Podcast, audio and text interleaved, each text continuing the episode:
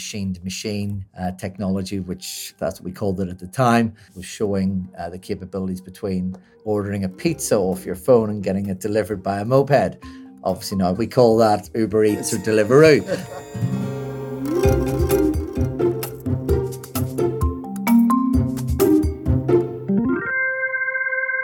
Hi, I'm Darren Woolley, founder and C E O of Trinity P three Marketing Management Consultancy, and welcome to Managing Marketing, a weekly podcast where we discuss the issues and opportunities facing marketing, media and advertising with industry thought leaders and practitioners. This week, our attention turns to making the cash registers ring as we stack them high and watch them fly in the world of retail. But for all the cliches about retail, the fact is that retail marketing is more sophisticated and more accountable than ever. The proximity to the point of sale and the moment of truth makes retail marketing particularly challenging and exciting in this day of data and technology. My guest today has built a career with a focus very much on the top line of sales and the bottom line profit in media, telecommunications, big box retailing, and building a global retail network. He also sits on the regional board of the Chartered Institute of Marketing. Please welcome to Managing Marketing, Chris Gilroy. Welcome, Chris. Thank you, Darren. Uh, great to see you. Well, look, um, yeah, I'm really interested in this conversation because I actually started in advertising at what was called a retail agency. And back in those days, because I'm talking last century, Chris, or last millennium, as, as some point people point out to me, retail was seen as the down and dirty end of marketing, but a lot's changed, hasn't it, in the last twenty years when you think about retail? You know, when, I, when I think about retail and, and in terms of uh, businesses, I think of it as the the physical expression of your brand. It's where a customer is, is, is seeing your brand come to life. It's where you're putting your best foot forward in terms of what you can offer your customers in terms of products and services. And from a retailer's perspective, it's where you can really understand those customer needs. You can see your customers, what's, what what segmentation, what demographic they might be.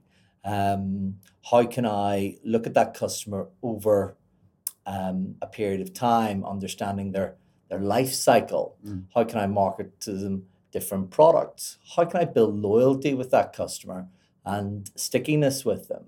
So retail is very much alive, and um, now you've got, I guess, you've got more touch points in terms of communicating with the customer, and you've got online as part of that journey. You've got the apps, and you've got uh, partnerships. Yeah, look, um, it, it, you're right. It's become more complex, but I think one of the things that's enabled that, and you, you touched on, on online and e-commerce, but I think one of the things that's really helped is data. You know, the ability to be able to scale the knowledge that you have about your customer, whether that's through supposed loyalty programs. But, you know, almost all retailers have a way of capturing that data around their customers, don't they? Yeah, one hundred percent. You're, you're able now to understand uh, the frequency of visit.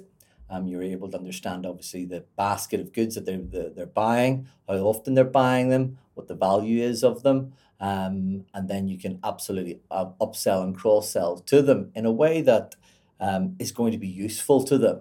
You know, you'll see online the likes of uh, an Amazon or um, offering you, serving up to you what might be um, a, a suitable added purchase, a suitable added product that you have. Again, that's something that we need to take better into um, our retail stores. And, and to your point, you can do that with loyalty. So if I'm going into a supermarket and I'm doing my weekly shop, what am I more, more likely to buy again? Is there something seasonal that I can be pushing to a product, to a customer? Yeah. Um, is yeah. there something that their family may be interested in? Exactly. Because um, one of the things, Chris, is your career is not just like what some people might think traditional retail, you know, like supermarkets and, and, and the likes. But it's actually retail in service industries, which, you know, you had a long career at Vodafone, yep. where a lot of that time was really thinking about the customer interface through retail, wasn't it? Vodafone and telecommunications was was was uh, very advanced in in in customer data, I guess similar to the banks and retail banking. So telecommunications um, customers were signing up for twelve, twenty-four month contracts. Um, you would have, uh, it was a, it was a fast, it was still a very much a fast moving business, new technology every year. Customers were upgrading their phones. You're having to understand what was that life cycle of the customer? When should I be communicating with them? How should I be keeping them warm? What does my brand stickiness look like? How do I keep being top of mind to that customer? And that's where things like, you know, uh, um, sponsorships, um, value adds, um, such as uh, giving customers, again, things like access rewards, to rewards, yeah. to tickets yeah. for concerts, for Formula One, for cricket, for uh, Wimbledon this summer in the U K. Yeah. Um, now, telcos doing, were really te- good te- at that. Telcos very good at it. Um, and I think better than banks. You know, you mentioned banks as part of that sort of services mm. business, but telcos, for some reason, immediately realised that it wasn't just additional services, that it was rewards for buying or, or engaging more in the services, wasn't it? Yep. Yeah. No, one hundred percent. And then you're also, as a as a marketing team, able to focus your, your attention to the right places as well. So customer marketing was so important in telecommunications. You had to be very clear on the on the amount of time and and, and, and, and efforts you put into customer marketing versus acquisition. Um Yeah, I would, well, Chris, I just want to go back because your start into marketing was quite interesting in that you didn't do a marketing degree. You actually did a Bachelor of Economics at the University in Northumbria.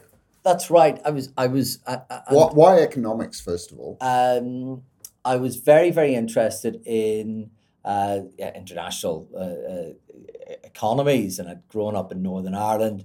Um, ah, so that's why the accent. I thought you were just putting it on for yeah. charm.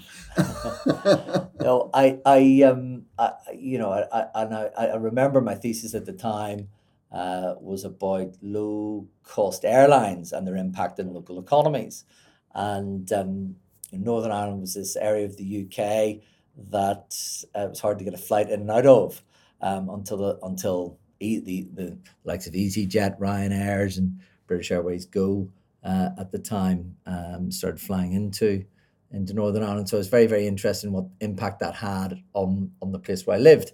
Um, I think people have forgotten how disruptive that innovation was. You know, before that, the airline industry was pretty much a closed shop at a premium price. Yeah. And then the, the you know, Ryanair, I think, was one of the uh, Uh, one of the first innovators to to break that, didn't they? That's right. Uh, Ryanair, which was again was an Irish company, uh, but you also had a the British government had set up um, an incentive called uh, the Airline Development Fund.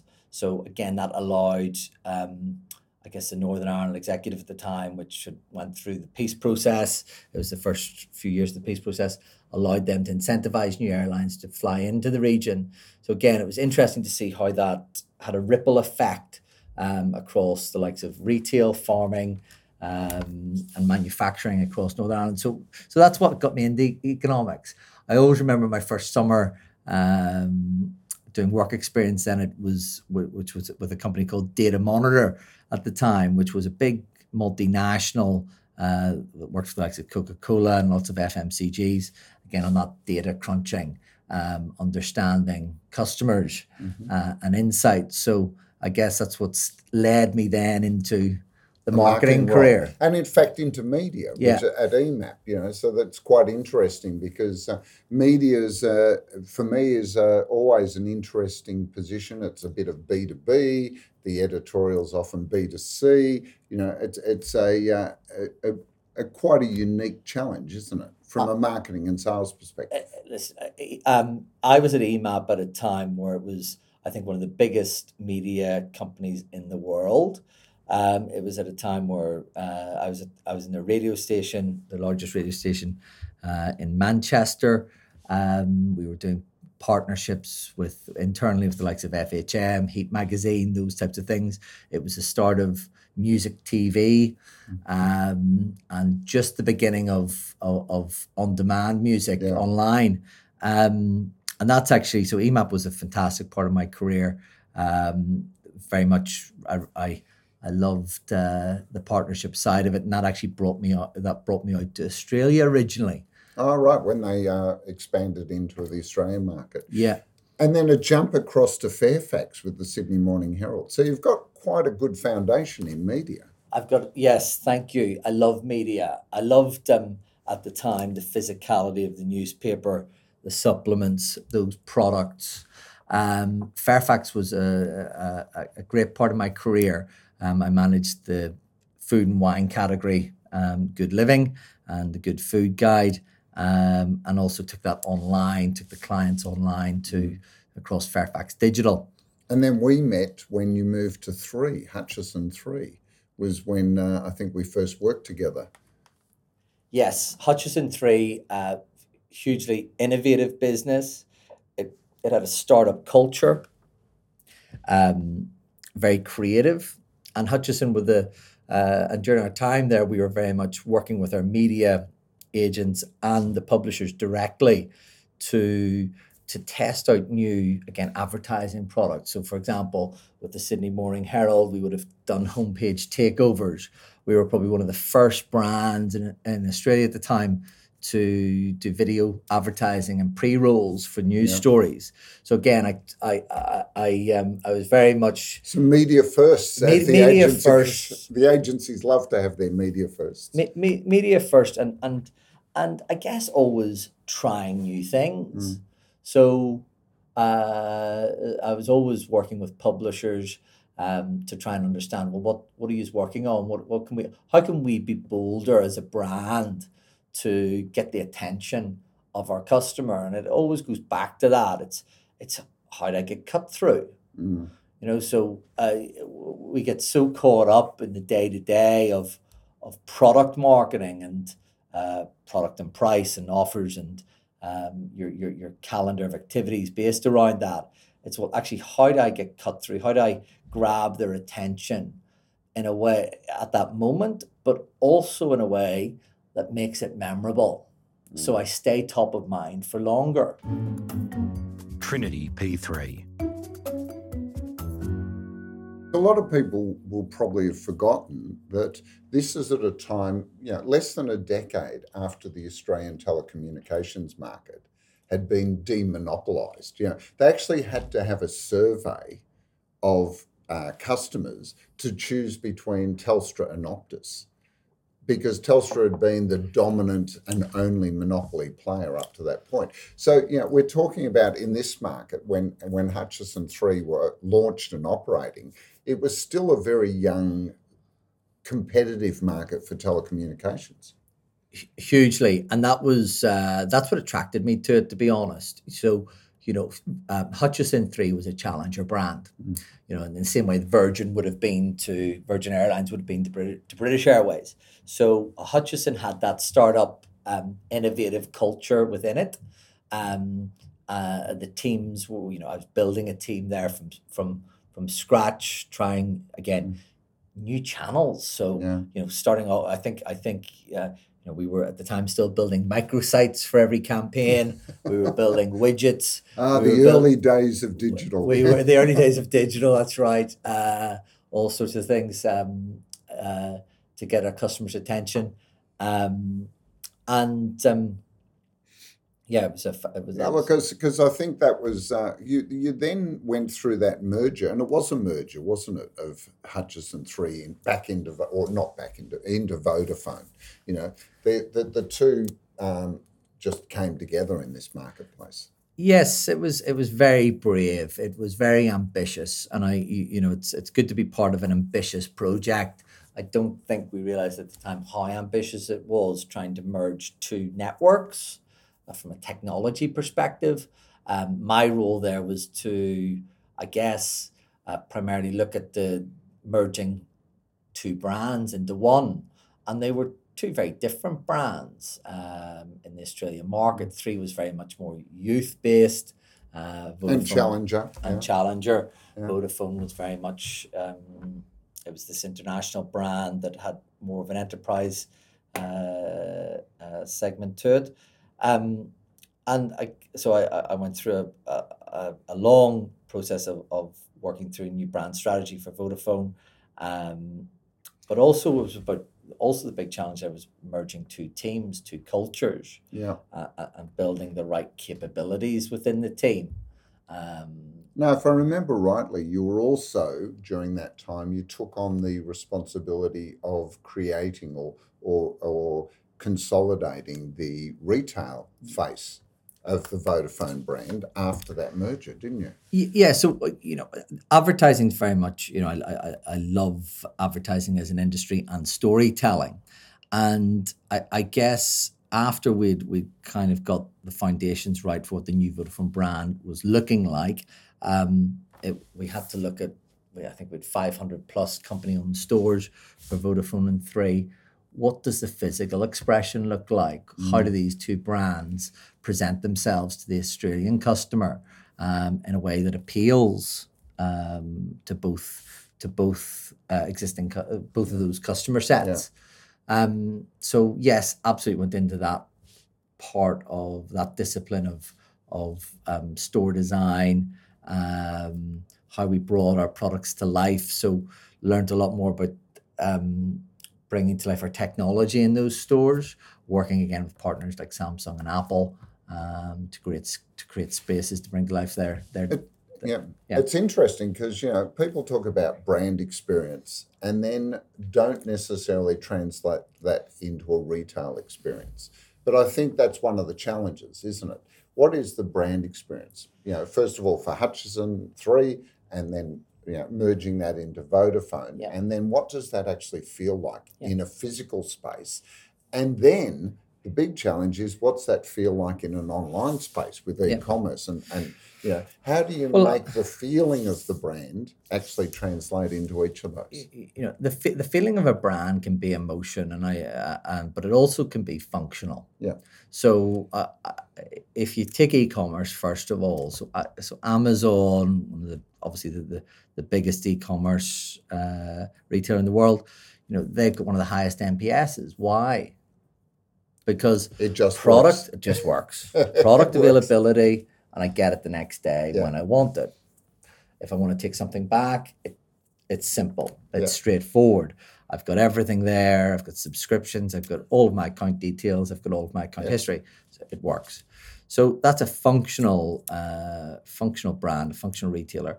Uh, then you've got the likes of something like, if you think of a brand like Disney, which again would have been stores, but that's an emotional uh, connection. So customers love Disney because they're connected to it emotionally. Um, and and the magic of Disney is often is always reproduced in store. You know, the the experience when you walk in there, it's like fantastical.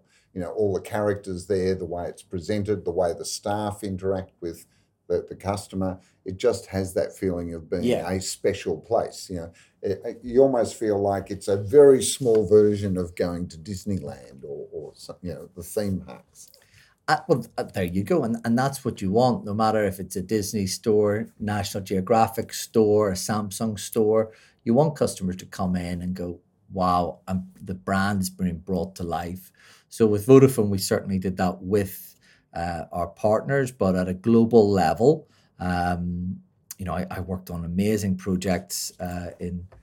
Yeah, because that's what Vodafone took you back to the U K, didn't it? Yeah, yep. Yeah, you went been, from Australia doing this role back to uh, a global role. Yep, I've been in London ten years, and uh, the global role saw me uh, work across twenty-five different countries. Um, I spent a lot of time in the Netherlands, Germany, Spain, um, Turkey, and, um, you know, again, bringing that brand to life inside um, uh, inside different physical environments was was my remit. Mm. Um, in the Netherlands, we did a, a, a B two B um, store, which was, um, we worked with Microsoft on that. Uh, bringing to life their products, such as the Microsoft Cloud. We yeah. at the time, we you know, and we built these environments inside this uh, three hundred square meter store. Um, we we we we brought to life roaming across Europe by building a train, yeah. like a mini Eurostar carriage, uh, inside the store. Um, we did machine to machine uh, technology, which at the, that's what we called it at the time. Uh, which was I O T, but was showing uh, the capabilities between ordering a pizza off your phone and getting it delivered by a moped. Obviously now we call we call that Uber Eats or Deliveroo. Uh, but this was in two thousand twelve, yeah, yeah. Uh, or fourteen. And that's, that's one of the things, you know, thinking of a technology company not just as providing a network, but actually providing the technology that makes it functional across mm. that network. And makes your, your life as a consumer or a business easier. Yeah. So so the a telco's role today can still be, well, how do we make somebody's life easier in their home? Yeah. Uh, so remote working could be smart your kids, homes, smart home, that, yeah. uh, managing your kids' use of the internet, um, you know, walking late at night, uh, wherever you might be going, how you how you can have track, uh, how you can have a tracker device uh, app, um, things like that. So there's there's there's there's multiple things that. Um, telcos still have a role to play yeah. in society and can inspire people to do to do more with the technology. Trinity P three.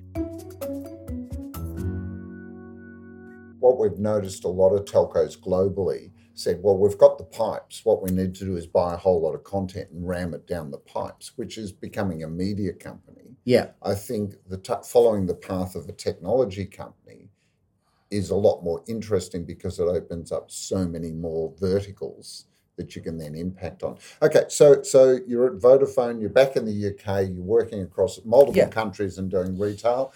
Then you go to a big box retailer. And look, you know, B and Q is a big, successful, you know, home improvements, isn't that? That's the category? Yeah, so there's three hundred stores across the U K. You know, turnover uh, yeah, seven hundred, eight hundred million uh, per year. Um, it's big box retail, so everything similar to, similar to Bunnings in Australia. Um, so everything from your barbecues to your drills to uh, to your decking and your yeah. paint. Um, B and Q were, I guess, uh, on the start of a brand transformation journey. And, um, you know, again, the way I look at brands uh, and look at brand planning and brand architecture is from a long-term perspective, what we want to look like. I repositioned the brand there under uh, Do It For Less, which was around everyday value. So we wanted to move away from um, every weekend having new deals to being, well, actually, how do we... Every day of the week. Yeah, every day of the week. Um So, so that, that was uh, my... try and grow the uh, the weekly revenue by getting Monday to Friday to rise rather than having the weekend peaks drop, huh? That that's right, and that, and again, the reason for this was because of we were getting more sophisticated with loyalty and uh, understanding that uh, understanding customer behavior and understanding customer preferences in terms of product. So we we didn't have to do events every weekend to be able to. to target Darren Woolley on, on, on, um, at certain times when it might be seasonal, when the sun's out, um, prompting him to paint his fence or or buy a new barbecue because he bought one three years ago, or the likes of kitchens where um, you might be on a on a fifteen to twenty-five year uh, life cycle in terms of customers changing that out. But understanding that those customers then needed maybe to upgrade their taps or upgrade their Their, their cupboards. So, you, you and know, moving again, them through moving that, process, that moving yeah. them through that, us managing that life cycle and yeah. segmenting our customers into, into ways that we could start targeting them differently with marketing. So that was B and Q, B and Q, uh, yeah, lo- Look, love the Because I was going to say, you were there running marketing at yeah. B and Q and then, because uh, then COVID hit. Yeah. And it hit particularly hard in the U K, didn't yeah. it? Yeah. Yeah, it was like, yeah, yes, listen, yes, oh, there's I, this thing I, called COVID. Oh, hang on. Uh, are we going to shut down or not? Yeah, yeah. B- B and Q, uh, we, we were already going through a digital transformation of our website, getting our capabilities enhanced online and also on our app. So th- that project was already in a good place. Um, but co- COVID, uh, for any marketer, was a hard time. And any marketing leader was particularly hard. Um, so well, it's the uncertainty, wasn't it? You know, because there wasn't any clear direction. Was this something that was going to last a couple of weeks, weeks, months, yeah, or, or you know, three years as yeah. it you know, sort of turned out? It's very hard to make decisions with so many uncertainties. But uh, good that you're in that place of already having well and truly commenced the transformation, because a lot of retailers who'd been dragging their feet on that then had to suddenly accelerate and pivot their their you know, e-commerce and, and fulfillment strategies. one hundred percent. But uh, and certainly we, it's all always about being as as best planned as possible, mm. but also being agile. So I think at that time it taught us as well how uh, how fast we could think in terms of click and collect and um, customers coming into your big car parks, and we, we set up different bays for them to collect their, their goods yeah. um, to be able to service them. Yeah, the logistics. The logistics the, side of yeah. it. And, and that was incredible teamwork from a retail operations perspective and a marketing perspective and the guys on the ground. So... Um, And then you went to Decathlon. That was at sort of the end of that twenty twenty, wasn't it? Yeah. So Decathlon is a sports retailer. It's one of the biggest sports retailers in the world, uh, twelve billion pounds turnover. Um, Decathlon was relatively unknown in the U K, and um, about forty-seven stores, been there twenty years. Wow. And I guess hadn't really, you know, it's a, it's the incumbent in France. I think every... I think a French person shops there once or sorry, just twice twice a year on average. Um, in the U K, that wasn't the case. Um, so my job there was to was an appetite to invest in the brand. And again, I started off looking at, well, how can we be single-minded with uh, what Decathlon stands for in the U K? What's what's its purpose here? How does that differ from France? Where are we on this brand-building journey if people don't know us? So, you, you know, very much started off that, that that brand strategy piece with our board and relaunched the brand in the U K to be a fun, family-focused uh, brand and um, having every sport under one roof. Yeah. Um. So, you know... To, well, to make it a destination, I guess. Make it a destination, one hundred percent. Um, make it a destination, but but but... top of mind is your K P I on that. So, so how do I drive a top, top of mind awareness on the brand across the U K, which is highly complex market, sixty-five million people. Um, uh, my budget, my budget wasn't anywhere near our competitors. Uh, how do I do that on a on a lean budget? Mm-hmm. Um, so the targeting was was was really uh, was something that I had to get right. Uh, where I distributed our our funds, um, you know, focusing on, and, and, and what products I advertise in different places of the U K. Because there's an argument that if you have bricks and mortar compared to just being e-commerce, that you have a physical presence in the, in the world, that that makes it easier to be a destination. But that's not necessarily true. You still have to be top of mind, don't you? Just having bricks and mortar is like having a storefront's like having a big outdoor poster that says, look at our brand, but they've still got to give people a reason for thinking about it. It, it, it all has to work, Darren. So it's back to that that analogy you used there for that you talked about for Amazon. So I, I, if I, I if I see a billboard talking about a kayak and it's a nice summer's day, well, okay, I, I might decide I want to go kayaking this weekend, but the availability has to be there online or in store, and it has to be delivered to me within twenty-four hours. Mm. Otherwise, I'm going to go to your competitor. Yeah. So, so everything had to, you know, we we, we Decathlon over the last two three years, we've went on a, a, a tremendous growth um, journey in terms of logistics and and warehouse cap, um, capacity yeah. uh, to be able to service those customers and to be able to compete with the elephants in the room like yeah. like Amazon. Because it's no point making a brand promise and being top of mind unless you can fulfill on it. It's the fastest way to lose a customer for life. A hundred percent. Or yeah. come in store and we don't you don't have any staff yeah, uh, yeah. to be able to service the customer. Or any products. Or any products. Or any ability to get it to them. Or that, like that, that. That's a hundred percent right. And that's why, again, uh, to my earlier point, you've got to remain agile as, as a marketer in retail, because you've got to move sometimes your retail, so your media spend depend around the country, depending on where there is availability of stock and weather. So the U K it, it also is, you know, the weather up in Scotland can be very, very different to Southampton. Mm, exactly. Um, So I'm just um, wondering, I'm listening to you, Chris, and I'm thinking to myself, I'm wondering if it's your early interest in economics, and and because economics is the study of commercial and financial systems, isn't it? Yeah. Whether it's that that's always seemed to attracted you to that interface where money exchanges hands. You know, you've always had this retail focus, whether it was in telco, media, or or, or pure retail. Is it, is that the part of this that you like? Is is putting strategies in place and actually seeing virtually instant results or instant feedback? Yeah, you know, economics, it's, it's demand and supply, and it's about under and the demand comes from understanding your customer. Yeah. So, you, you know, market, uh, you know, where, where I start in any role is market orientation.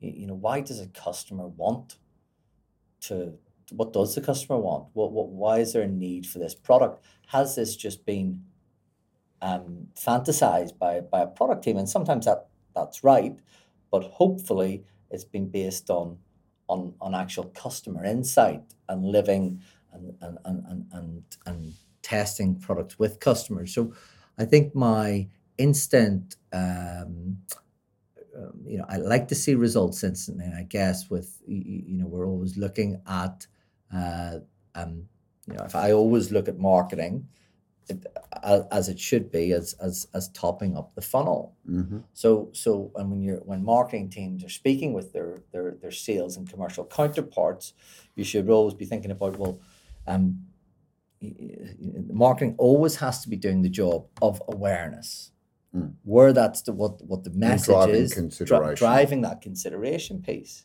So we're always topping that up. Think mm. of it like a bucket. Yeah. Uh, you're, you're you're topping up the bucket in terms of customers thinking of your brand. Yeah. Th- then you have to have the product right, and you have to have the, the price right, and it has to be available. Mm. Um, and your sales colleagues have to come to the so party. So the middle and the lower part of the funnel, you need to make sure that you've got the products people are looking for. That's right. And, and can fulfill on that.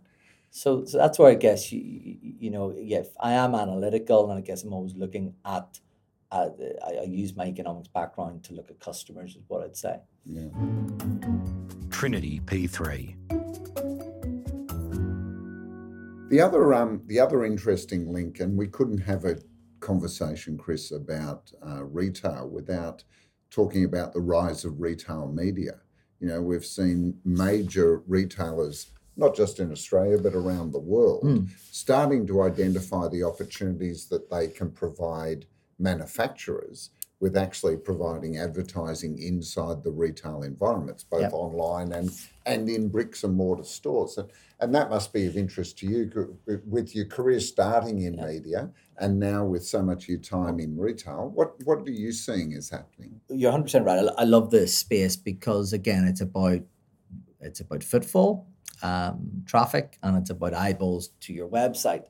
And, you know, some websites, if it's an everyday retailer, um, you're getting you're getting millions and millions of customers there every day looking at your website. Um, you know, if I, again, if I use the example of a grocery store, and I'm and I'm looking at, you know, my minced beef, my uh, on the website, how does that promote to me uh, Brillo Pasta Brands or uh, Dolmio's um, mm. tomato sauce with it? Yeah. Um, how do I sell that as media space, uh, as banner ads? And, um, so absolutely, that's really, really important. And I guess what retailers have to do now is uh, relook at their platforms and and and and start seeing that as, as a revenue opportunity.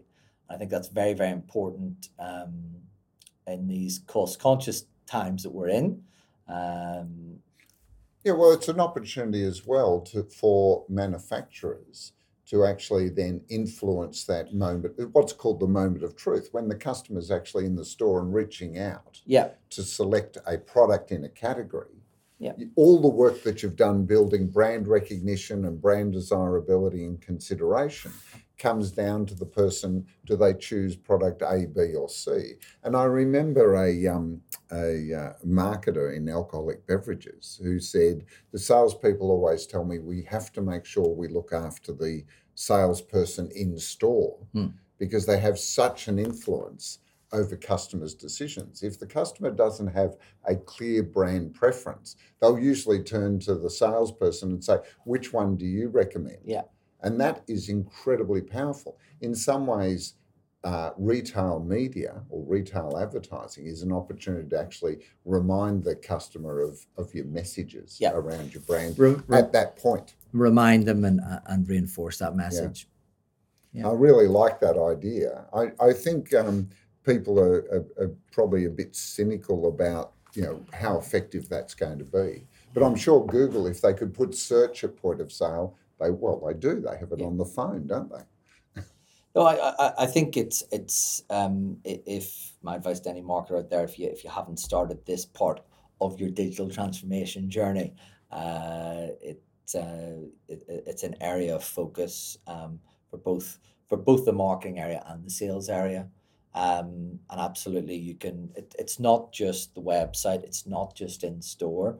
It's also Uh, it's also your your life cycle and being able to email customers directly. Mm. Um, so you're, you're, you when you then start to sell your retail media, it's it's your e-commerce uh, advertising formats, it's your in-store screens, it's promotion in store, it's E D Ms. Yeah. I think email. It's going to be particularly challenging for consumer packaged goods, right? Because they'll often have a marketing department mm. and then a retail sales team. Yeah. And those two operate quite separately. What retail media requires is of them to work together, because you need to look at it as extending all of that work you've done in building brand preference yeah. into that retail environment. And that's not just the salespeople, that's actually a marketing function. And the two have to go hand in hand.